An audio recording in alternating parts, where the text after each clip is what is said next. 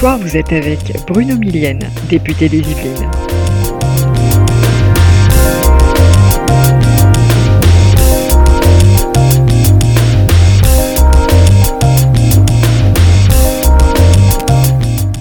Vous écoutez La Voix démocrate.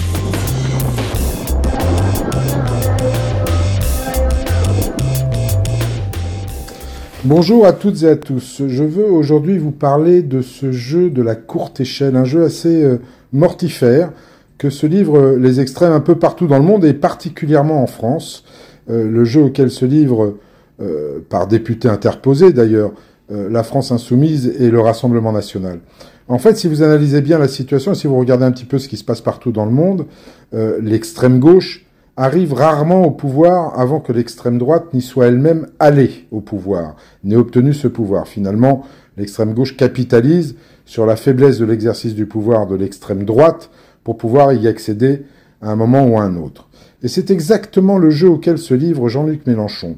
Parce qu'après avoir réussi finalement l'union de la gauche, ce que beaucoup de gens à gauche espéraient voir arriver un jour, il n'a de cesse de faire de cette euh, réussite finalement euh, un échec euh, patenté pour les élections de 2027 puisqu'il se livre à la théorie du chaos, de la conflictualisation permanente et en cela délégitime finalement à la fois ses députés à la fois ses actions ou les actions de la NUPES qui pourraient les amener éventuellement vers le pouvoir en 2026. Et cela, il le fait sciemment. Cet homme-là ne veut pas du pouvoir, ou en tout cas pas maintenant, car il n'est pas prêt. Il sera prêt à prendre le pouvoir, lui ou un de ses dauphins, uniquement et uniquement lorsque l'extrême droite aura elle-même exercé le pouvoir et que les gens se seront aperçus que finalement, cette extrême droite ne pourra pas appliquer euh, toutes les thèses qu'elle défend pour la bonne et simple raison que, en tout cas pour ce qui concerne la France, euh, nos institutions sont bien faites et empêchent beaucoup d'excès. Donc c'est un jeu de la courte échelle, c'est comme ça qu'on l'appelle, qui est un peu morbide, qui est surtout pas euh, destiné aux Français, qui est destiné à la seule accession au pouvoir. L'intérêt général, finalement, Jean-Luc Mélenchon et ses troupes euh, s'en fichent comme de leurs premières chaussettes. Et euh, vous, vous, si vous analysez un petit peu la situation, ou si vous essayez de regarder ça avec un petit peu de recul, vous vous apercevrez que ce que je vous raconte est assez, comment dire, assez bien observé et assez euh, véridique.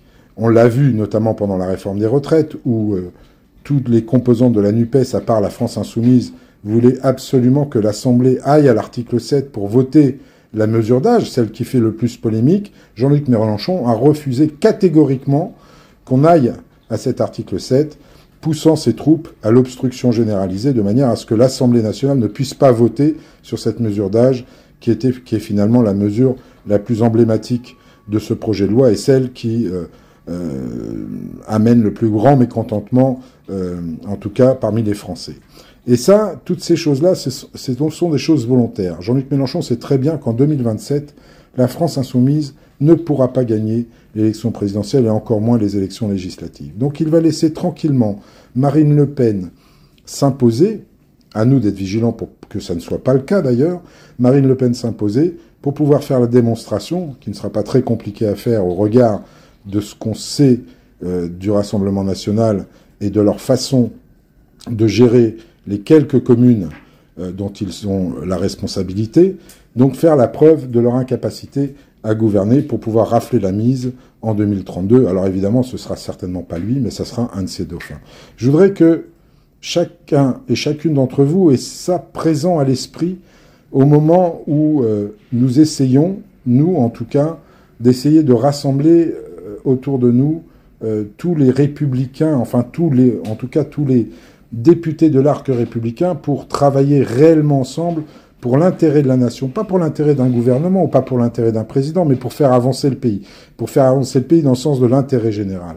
Les deux extrêmes ne sont pas guidés par l'intérêt général. Seul leur importe le pouvoir. Ce qu'ils en feront après, eh bien finalement les Français en seront écartés. Il faut que vous ayez vraiment ça à l'esprit. C'est cette fameuse théorie, ou en tout cas ce jeu de la courte échelle, qui est mortifère pour les démocraties, et partout où cela s'est produit, nous avons pu le constater.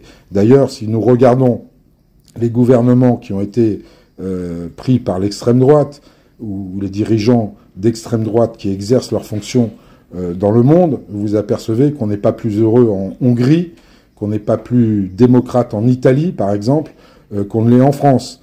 Et dans un sens inverse, si vous regardez ce qu'a donné la révolution bolivarienne chère à M. Jean-Luc Mélenchon, je ne crois pas que le Venezuela soit le pays où les pauvres sont les plus heureux, où ils aient euh, gagné finalement quelques deniers de plus pour vivre décemment. C'est bien tout le contraire. Donc je voudrais que vous, tout le monde, même si vous considérez par moment que je tape un peu fort sur la France insoumise, je voudrais que tout le monde considère cette projection à long terme euh, de M. Mélenchon pour que l'ultra-gauche puisse prendre le pouvoir et que pour, pour que vous compreniez que ça ne se fera pas dans l'intérêt des Français, mais uniquement dans l'intérêt personnel de quelques oligarques qui seront mis au pouvoir par cette victoire à la Pyrrhus obtenue peut-être par euh, l'accession au pouvoir du Rassemblement national. Les deux extrêmes sont donc liés par une espèce de pacte euh, non écrit peut-être, mais en tout cas euh, pensé, réfléchi, entre ces deux extrêmes qui se rejoignent sur beaucoup de points, notamment sur le Frexit, quoi qu'on en dise, sur leur détestation de l'Europe, sur leur détestation du monde qui nous est proposé aujourd'hui, sur leur détestation aussi de la démocratie, car la démocratie leur fait peur. Je crois que quand l'un et l'autre arriveront au pouvoir, nous verrons, nous, Français, comment la démocratie s'amenuise jour après jour, comment les libertés publiques s'amenuisent jour après jour. Je pense que si jamais un jour M. Mélenchon ou l'un de ses dauphins est au pouvoir, je pense que la critique des citoyens à leur égard sera beaucoup plus compliquée que celle qui existe aujourd'hui euh, face euh, contre notre président de la République, par exemple. Donc c'est vraiment euh, une idée que je pose sur la table comme ça et sur laquelle j'aimerais que vous réfléchissiez et, peut-être, vous pouvez me répondre d'ailleurs sur ce podcast et me dire ce que vous en pensez.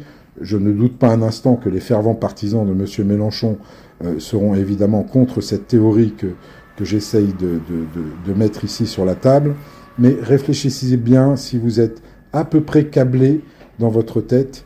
Cette ascension de la France insoumise au pouvoir ne se fera que par le passage obligé avant de la peste brune, ça sera donc la peste brune avant la peste rouge.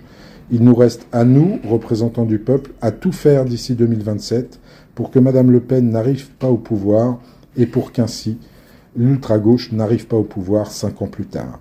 Je vous laisse tout ça à votre réflexion et je vous dis à très vite.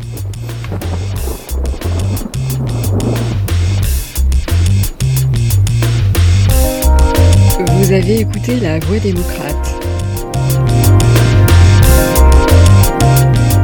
C'était Bruno Millienne, député des Yvelines.